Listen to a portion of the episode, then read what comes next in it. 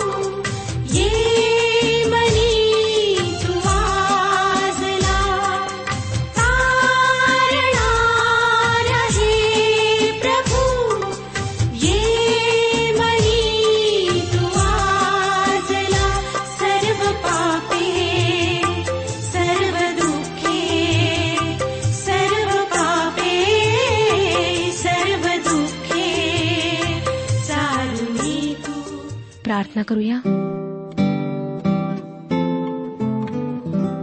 सर्वसमर्थ युगानुयुग धन्यवादित परमेश्वर पित्या तुझ्या थोर नावाला शतशः धन्यवाद देत आम्ही तुझ्या समक्ष येत आहोत. पवित्र प्रभू आमच्यावर दया कर. आम्हाला तू तुझे मार्ग शिकीव. तुझ्या वचनांच्याद्वारे तुझे विचार तुझे उद्देश आम्हाला कळेल. पवित्र प्रभू ह्या जगामध्ये राहत असताना आमच्यासमोर अनेक समस्या आहेत. आमच्यावर अनेक संकटे येतात आजार येतात दुःख येतात. ह्या सर्वांमध्ये तू आम्हाला विश्वासामध्ये दृढ ठेव. तू आमची मदत कर प्रभू. उदे की आमचा जो तुझ्यावर विश्वास आहे तो अधिक वाढत जावा. आत्मिक रूपाने आम्ही प्रगती करावी. जे बिछाण्याला खेळलेले आहेत त्यांना तू स्पर्श कर प्रभू. अनेक लहान लेकरे आज अनाथ आहेत. ज्यांचं कोणीच नाही. त्यांना तू सांभाळ. ज्या कुटुंबांमध्ये आज अशांती आहे त्या ठिकाणी तू आपली शांती प्रस्थापित कर. आमच्या देशावर आशीर्वाद पाठव. हो दे प्रभू की आमच्या देशाची प्रगती व्हावी. आमच्या देशामध्ये शांती आनंद सौख्य नांदावे. हो दे प्रभू की आमच्या देशातील लोकांना जिवंत परमेश्वराची ओळख पटावी. सर्वांच्या हृदयात तू कार्य कर. सर्वांना आशीर्वादित कर. ही लहानशी प्रार्थना तारणाऱ्या प्रभू यशू ख्रिस्ताच्या गोड आणि पवित्र नावात मागितली आहे. म्हणून तो ऐक. आमेन. श्रोत्यानो आतापर्यंत आपण स्तोत्रसंहितेच्या पुस्तकाच्या पहिल्या भागाचे अध्ययन केले ज्याला आपण उत्पत्ती विभाग म्हटले. आता इथून पुढे आपण दुसरा भाग पाहणार आहोत जो आहे निर्गम विभाग. त्यामध्ये इस्रायलाची वाताहात आणि सुटका यांचे वर्णन आम्हाला आढळणार आहे. स्तोत्र बेचाळीस ते स्तोत्र बहात्तर असा हा दुसरा विभाग आहे. या विभागात परदेशात अनोळखी देशात पडलेले वचनदत्त देशापासून दूर नेले गेलेले दुःख सहन करणारे इस्रायली लोक आपण पाहणार आहोत. हा विभाग जुन्या करारातील पहिल्या पाच पुस्तकांपैकी निर्गम या पुस्तकाशी समन्वय साधणार आहे. या विभागात आम्हाला दिसतं की या इस्रायली लोकांवर हुकुमशहाचा आसूड उठलेला आहे. ते वेदनांनी ओरडत आहेत कन्हत आहेत त्यांच्यावरच्या संकटाची तीव्रता कमी होण्याऐवजी वाढत आहे. शेवटी इस्रायलचे कणणे वरडणे देवाच्या कानावर पोहोचले आहे व आपल्या या लोकांच्या बचावाकरिता परमेश्वर सिद्ध झाला आहे असे आम्हाला या विभागात पाहायला मिळते. निर्गमच्या पुस्तकात आपण पाहिले की परमेश्वराने अब्राम इझाक व याकोब यांच्याशी केलेला करार पाळला. त्यांना मिसर देशातून मुक्त केले. त्यावेळेस त्यांची जी स्थिती होती तशा स्थितीचे वर्णन आम्हाला स्तोत्रसंहितेच्या या विभागातील पहिल्या सात म्हणजे बेचाळीस ते अठ्ठेचाळीस या स्तोत्रांमध्ये आढळते. परंतु ही स्तोत्रे भूतकाळाविषयी नाहीत तर इस्रायलाचे भविष्यामध्ये जे अवशिष्ट लोक राहणार आहेत त्यांची स्थिती विदित करणारे आहे. या विभागातली एकोणीस स्तोत्रे दाविदाने लिहिलेली आहेत व सात कोरह पुत्रांनी लिहिलेले आहेत. ते लेवीच्या घराण्यातले होते. या विभागातील स्तोत्रांपैकी आपण बेचाळीसावे स्तोत्र पाहणार आहोत. श्रोत्यानो बेचाळीस ते चौवेचाळीस स्तोत्रात आम्हाला दिसतं की इस्रायली लोक मिसर देशात आहेत आणि फारो त्यांच्यावर सत्ता गाजवित आहे. त्रेचाळीसावे स्तोत्र ख्रिस्त विरोध्यांविषयी सांगते आणि इस्रायली शत्रूच्या जाचामुळे कणत आहेत. देवाला हाक मारित आहेत. की त्याने त्यांची सुटका करावी.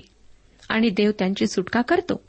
स्तोत्र पंचेचाळीस हे येशू ख्रिस्त ह्या पृथ्वीवर येऊन जे राज्य स्थापित करणार आहे त्या राज्याविषयी आहे. या विभागातील आता आपण बेचाळीसावे स्तोत्र सुरू करीत आहोत. हे स्तोत्र देवाच्या अवशिष्ट लोकांची वेदना व्यक्त करते. भवितव्यामध्ये इस्रायलाचे उरलेले लोक जे दुःख भोगणार आहेत त्याचे वर्णन ह्या स्तोत्रामध्ये केलेले आहे. जेव्हा इस्रायली लोक मिसर देशात होते तेव्हा परमेश्वराने रक्ताद्वारे त्यांची सुटका केली. वल्हांडणाच्या कोकऱ्याचे रक्त त्यांच्या दाराच्या वरच्या पट्ट्यांना लावण्यात आले. रात्री मृत्यूचा दूत आला व ज्या दरवाजांवर रक्त लावलेले नव्हते त्या ठिकाणी त्याने घाला घातला. ज्या दरवाजांवर रक्त लावलेले होते तेथून मृत्यू पुढे निघून गेला. दुसऱ्या ठिकाणी वाटेतला लाल समुद्र दुभागून परमेश्वराने आपल्या सामर्थ्याने त्यांची सुटका केली. या स्तोत्राकरिता कोरहाच्या मुलांचे मस्किल असे लिहिले आहे. मस्किल म्हणजे शिकविण्याचे आणि समजण्याचे स्तोत्र किंवा बोधपर स्तोत्र. तुम्हाला आठवतच असेल की जेव्हा इस्रायली लोक रानात होते तेव्हा कोराहाने बंडाची उठावणी केली. त्याने मोशे व आरोनाच्या अधिकाराविरुद्ध बंड केले. म्हणून परमेश्वराने त्याला देहदंड दिला. परंतु त्याच्या मुलांना त्यातून वगळण्यात आले. गणनेच्या पुस्तकातील सव्वीसाव्या अध्यायाच्या नऊ ते तेरा या वचनांमध्ये आपण वाचतो की ही मुले देवापासून शिक्षा पावली नाहीत त्यांनी देवासमोर सेवा करणे चालू ठेवले. त्यांनीच या विभागातले पहिले काही स्तोत्र रचले. व विशेष आश्चर्यकारक गोष्ट म्हणजे ही स्तोत्रे भविष्यातल्या इस्रायलाच्या अवशिष्ट लोकांच्या छळाची स्थिती विदित करते. आपण स्तोत्रसंहितेच्या दुसऱ्या विभागाच्या अभ्यासाला सुरुवात केली आहे. आपण पाहिले की इस्रायली लोक वचनदत्त देशामध्ये येण्यापूर्वी रानात असताना कोरहाने मोशे व अहरोन यांच्या अधिकाराविरुद्ध बंड केले. बेचाळीसावे स्तोत्र पहिले दोन वचने आपण वाचूया. हरिणी जशी पाण्याच्या प्रवाहासाठी लुलपते तसा हे देवा माझा जीव तुझ्यासाठी लुलपत आहे. माझा जीव देवासाठी जिवंत देवासाठी तान्हेला झाला आहे. मी केव्हा देवासमोर येऊन त्याचे दर्शन घेईन? या गोष्टीचा संदर्भ इजिप्त किंवा मिसर देशाच्या अनुभवाशी देण्याऐवजी मला तो भविष्यातल्या इस्रायलाशी द्यायला आवडेल. अनेक उत्कृष्ट धर्मतत्वज्ञ असे म्हणतात की सध्या इस्रायल देशात जे यहुदी लोक एकत्र जमा झाले आहेत ते पुन्हा एकवार सर्वत्र पांगतील. त्यांच्या देशातून बाहेर टाकले जातील. आज तिथे देवभिरू अवशिष्ट लोक नाहीत. सध्या या देशात दोन समूह आहेत. एक सनातनी यहुद्यांचा समूह आहे जो अजूनही तारणाऱ्याच्या आगमनाची म्हणजे येशू ख्रिस्ताच्या आगमनाची वाट पाहत आहे. दुसरा समूह धार्मिक बाबींविषयी जवळजवळ अलिप्त आहे. त्यांना असे वाटते की नवीन युग सुरू झाले आहे. सर्व काळामध्ये देवाच्या लोकांना जशी देवाची ओढ लागलेली असते तशीच ओढ इस्रायलाच्या उरलेल्या देवभिरू लोकांना लागली आहे असे या स्तोत्रातून दिसते. म्हणून हा स्तोत्रकर्ता म्हणत आहे की जशी हरिणी पाण्याच्या प्रवाहासाठी आसुसलेली आहे तशी त्याला देवाच्या सहवासाची ओढ लागली आहे.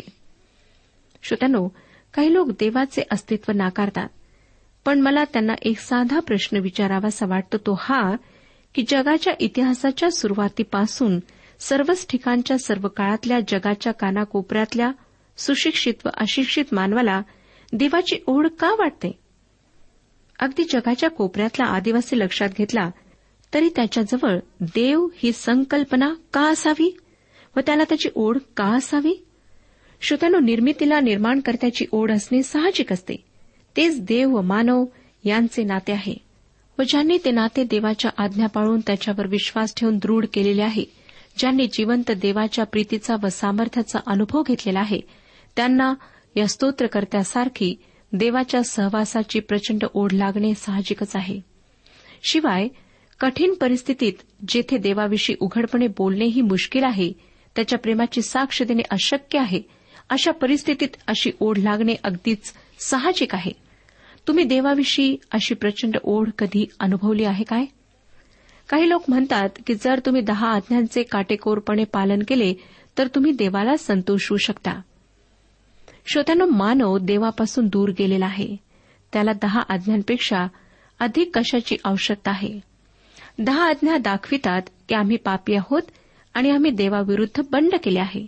आम्हाला त्याला प्राप्त करण्याची इच्छा नाही योग्यता नाही सामर्थ्य नाही. म्हणून आमचा नव्याने जन्म होणे आवश्यक आहे. देवाच्या कुटुंबात आमचा प्रवेश होणे आवश्यक आहे. तेव्हाच आपण स्तोत्रकाराप्रमाणे म्हणू शकतो आणि शेष इस्रायली लोकांकरिता हे खरे ठरणार आहे पण ते आज आमच्यासाठी सुद्धा अर्थपूर्ण आहे. देवाच्या सेवकांसाठी हा अनुभव नवीन नाही.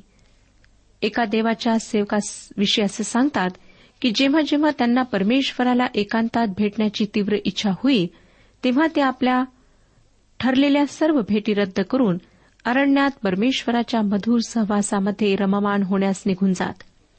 तिसऱ्या वचनात स्तोत्रकर्ता म्हणतो तुझा देव कोठे आहे असे ते मला सतत म्हणतात. म्हणून अहोरात्र माझे अश्रू माझा आहार झाले आहेत.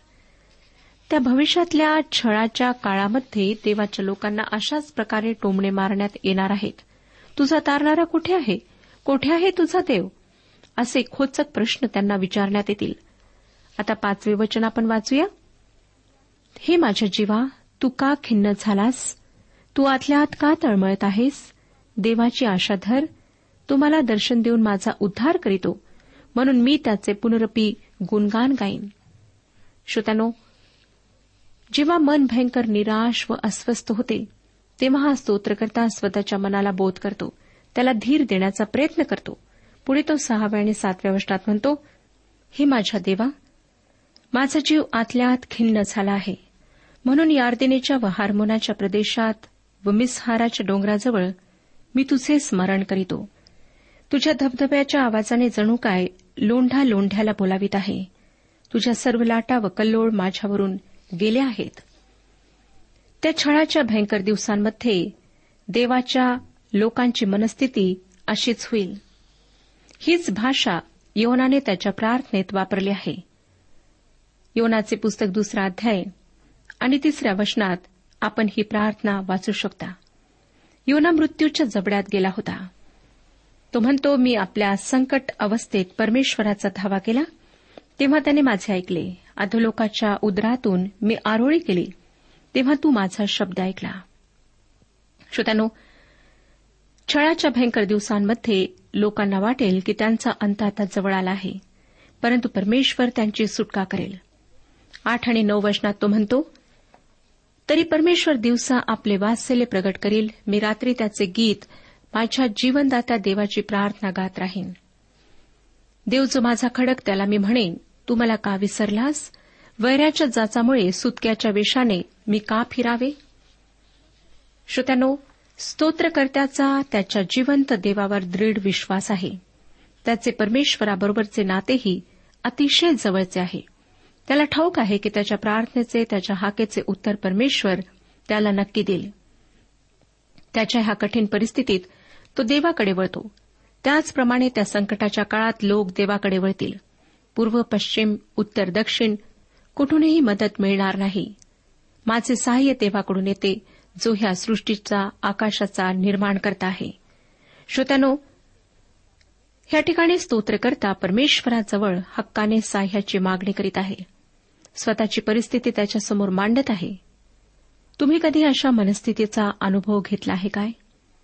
शेवटी स्तोत्रकर्ता स्वतःच्या मनाला धीर देऊन अकराव्या वचनात म्हणतो हे माझ्या जीवा तू का खिन्न झालास? तू आतल्या आत का तळमळत आहेस? देवाची आशा धर तो माझा देव मला दर्शन देऊन माझा उद्धार करीतो. म्हणून मी त्याचे पुनरुपी गुणगान गाईन. श्रोत्यानो आपल्या अतिशय असहाय्य खिन्न निराश मनस्थितीत तो देवाला हाक मारतो देवाची प्रतीक्षा करतो त्याच्यावर भरोसा ठेवतो. कदाचित आज तुम्ही खिन्न असाल. तुमच्या ख्रिस्ती विश्वासामुळे छळ सहन करीत असाल. तुमचा छळ करणारे तुमच्या विश्वासामुळे तुम्हाला टोमणे मारित असतील. तुमची कुच्चेष्टा करीत असतील. अशा मनस्थितीत भिवू नका. परमेश्वराला तुमच्या जिवंत परमेश्वराला हाक मारा. त्याच्यावर विश्वास ठेवणारा कधीच फजित होत नाही. त्याच्याकडे जाणाऱ्या कोणालाही तो रिकाम्या हाताने माघारे लावत नाही. त्याच्याकडे पाहणाऱ्यांची मुखे लज्जेने काळवंडत नाहीत. स्तोत्रकर्त्याला देवाच्या या चांगुलपणाचा अनुभव आलेला होता. म्हणूनच तो म्हणतो की देव माझा उद्धार करील व मी त्याचे पुनरपी गुणगान गाईन. यानंतरचे म्हणजे त्रेचाळीसावे स्तोत्र बेचाळीसाव्या स्तोत्राशी जोडलेले आहे. त्यामध्ये देवभिरू लोक आपली बाजू घेऊन कृती करण्यासाठी परमेश्वराला बोलावित आहेत. वाचे श्रोतानो त्रेचाळीसावे स्तोत्र पहिले वचन. हे देवा माझा न्याय कर भक्तिहीन राष्ट्राशी माझ्या पक्षाने लढ. कपटी व कुटील मनुष्यापासून मला मुक्त कर. शेवटच्या दिवसांमध्ये ख्रिस्तविरोधी उठेल आणि तो लोकांना फसवेल. तो त्यांच्याशी प्रतिज्ञा करेल व अगदी मधात येऊन ती तोडून टाकेल. त्यावेळी हे घडेल. ते देवाला हाक मारतील व म्हणतील की कपटी व कुटील मनुष्यांपासून आम्हाला सोडेव. त्यावेळेस देवभिरू लोकांची हाक ओरडणे हेच असेल की हे देवा या अशा सर्व लोकांपासून आम्हाला मुक्त कर. तिसरे वचन पहा. तू आपला प्रकाश व आपले सत्य प्रगट कर. ती मला मार्ग दाखवत. तुझ्या पवित्र डोंगरावर तुझ्या निवासस्थानी मला पोहोचवत. स्तोत्रकर्त्याने देवाच्या सत्याची व देवाच्या प्रकाशाची देवाजवळ मागणी केली. खरोखर जीवनातल्या विविध घटनांमुळे गोंधळून टाकणाऱ्या परिस्थितीमुळे कधीकधी आम्हाला वाटतं की आम्ही अंधकारात चाच पडत आहोत. कशाचाही अर्थ कळेनासा होतो. अशा वेळेस सर्व गोष्टींवर प्रकाश टाकून ते आम्हाला कोणी समजावून सांगेल का याची आम्ही वाट पाहतो. परंतु जो आमचा भार नित्य वाहतो त्या येशू ख्रिस्ताजवळ या गोष्टीचे उत्तर आहे. योहान कृष्ण वर्तमान आठवा अध्याय आणि बाराव्या वचनात प्रभू येशू आम्हाला सांगतो मी जगाचा प्रकाश आहे. जो मला अनुसरतो तो अंधारात चालणार नाही तर त्याच्याजवळ जीवनाचा प्रकाश राहील. तसेच योहानकृत शुभवर्तमान चौदावा अध्याय सहाव्या वचनात त्याने म्हटले आहे मार्ग सत्य व जीवन मीच आहे. माझ्याद्वारे आल्या वाचून पित्याजवळ कोणी जात नाही. श्रोत्यानो ख्रिस्ताच्या खऱ्या अनुयायांनी या विधानाची सत्यता अनुभवली आहे. स्तोत्रकर्त्यालाही ठाऊक आहे की केवळ देवाचा प्रकाश व त्याचे सत्य आम्हाला मार्ग दाखवू शकते. त्याला देवाच्या जवळ एरुश्लेमेला जाण्याची ओढ लागली आहे.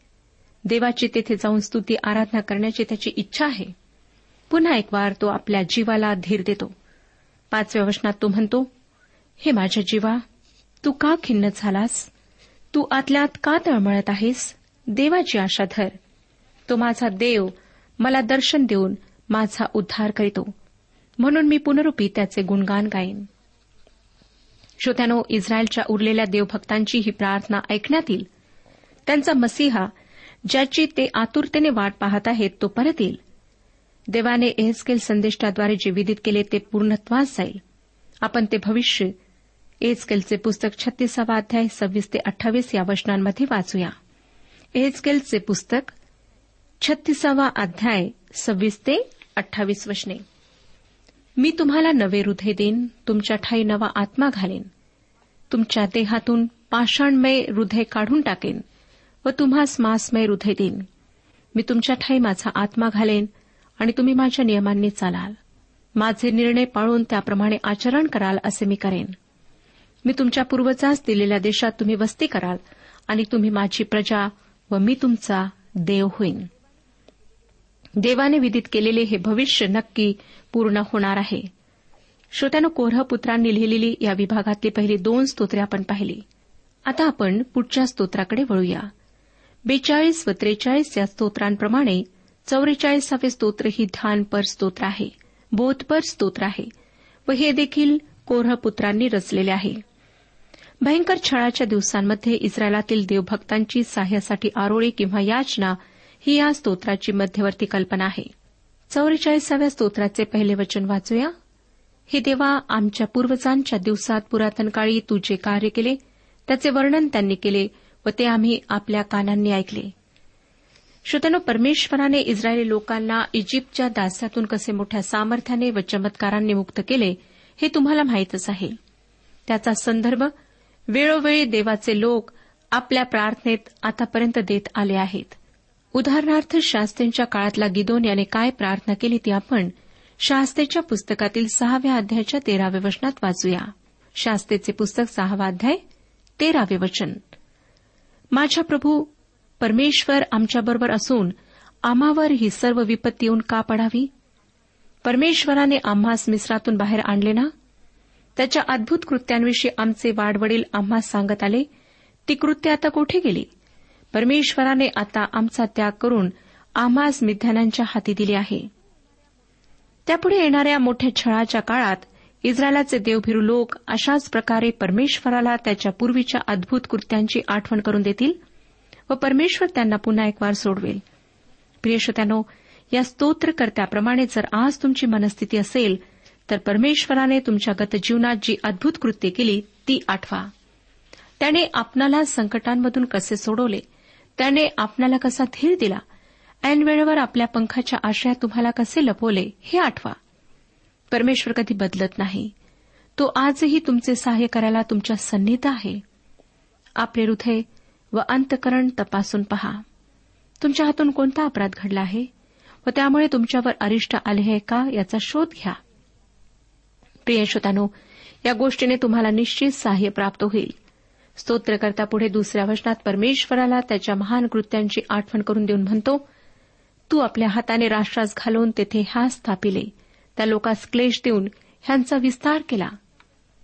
या वचनाचा संदर्भ मोशे व यहोशवा यांच्याशी आहे. कनानी लोकांच्या घोर पातकामुळे परमेश्वराने त्यांना त्या भूमीतून काढून टाकले आणि आपल्या लोकांची त्या ठिकाणी स्थापना केली. तिसरं वचन ह्यांनी आपल्या तरवारीने देशाची मालकी मिळविली असे नाही. ह्यांच्या बाहुबलाने ह्यांना विजयप्राप्ती झाली असेही नाही. तर तुझा उजवा हात तुझा भुज व तुझे मुखतेज ह्यांनी ती झाली. कारण ह्यांच्यावर तुझी कृपादृष्टी होती. श्रोत्यानो जुन्या करारातील पहिली पाच पुस्तके वाचल्यावर परमेश्वराच्या सामर्थ्याची प्रचिती व या वचनाची सत्यता आम्हाला पडते आणि ही गोष्ट स्पष्ट होते की मिस्रातून बाहेर पडून कनान देशामध्ये येण्यासाठी इस्रायली लोकांना केवळ परमेश्वराचे सहाय्य होते. त्याच्या सामर्थ्यशाली सहाय्याशिवाय त्यांना विजय मिळणे शक्य नव्हते. या सर्व गोष्टींचे स्मरण करून स्तोत्रकर्ता या स्तोत्राच्या म्हणजे चौवेचाळीसाव्या स्तोत्राच्या चौथ्या वचनात देवाला म्हणतो हे देवा तूच माझा राजा आहेस. याकोबाला जयावर जय प्राप्त होईल असे कर. तुम्हाला माहितच असेल श्रोत्यानो की या ठिकाणी याकोब म्हणजे जुन्या करारातील इस्रायली लोकांचा मूळ पुरुष नाही तर याकोब म्हणजे खुद्द इस्रायल देश होय. स्तोत्रकर्ता जेव्हा म्हणतो हे देवा तूच माझा राजा आहेस तेव्हा तो इस्रायलाच्या राजाविषयी बोलतो.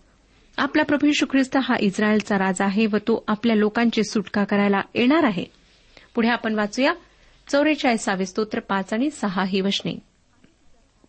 आम्ही तुझ्या साह्याने आपल्या शत्रूस उलथून टाकू. आम्हावर उठणाऱ्यांना तुझ्या नावाने पायदळी तुडू. मी आपल्या धनुष्यावर भिस्त ठेवीत नाही. माझी तरवार माझा बचाव करावयाची नाही. त्या काळात देवभिरू अवशिष्ट लोक अशा प्रकारे प्रार्थना करतील आणि त्यांना तशी प्रार्थना करण्याचा अधिकार राहील. परंतु श्रोत्यांनो आज जे आमची फसवणूक करतात त्यांच्यासाठी आम्हाला प्रार्थना करायची आहे. कारण आपल्या शत्रूवर प्रीती कर असे आम्हाला सांगण्यात आले आहे. ही गोष्ट फार कठीण आहे. परंतु आम्ही आमच्या शत्रूंना देवाच्या हाती सोपून देऊ शकतो. आम्हाला सूड घेण्याचा अधिकार नाही कारण परमेश्वर म्हणतो सूड घेणे मजकडे आहे. मी फेड करीन. अनेक लोकांच्या तारणासाठी आम्ही प्रार्थना करायला हवी. एवढेच नाही तर देवाच्या सेवकांविरुद्ध देवाच्या सेवेविरुद्ध कपट कारस्थाने करणाऱ्यांनाही आम्ही देवाच्या हाती सोपून द्यायला हवे.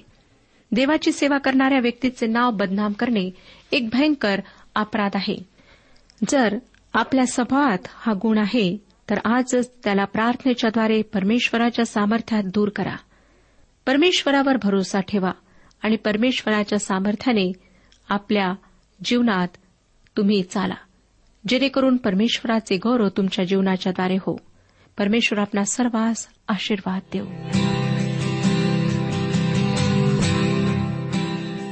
आजच्या उपासना कार्यक्रमात परमेश्वराच्या जिवंत वचनातून मार्गदर्शन आपण ऐकलं. आजच्या या वचनातून आपणास काही आशीर्वाद मिळाला असेल यात काही शंका नाही.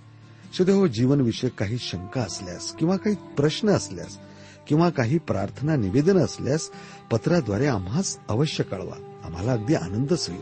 पत्र व्यवहारासाठी आमचा पत्ता लिहून घ्यावा. कार्यक्रम उपासना पोस्ट बॉक्स क्रमांक एक शून्य दोन बेजनबाग नागपूर पिनकोड क्रमांक चार चार शून्य शून्य शून्य चार. आमचा ईमेल अॅड्रेस आहे Marathi T T B at radio eight eight two dot com email address पुन्हा एकदा ऐका. Marathi TTB at radio eight eight two dot com बरं तर आता इथंच थांबूया कारण आपल्या कार्यक्रमाची वेळही संपत आलेली आहे. पुन्हा आपली भेट आपल्या पुढल्या कार्यक्रमात तोपर्यंत नमस्कार.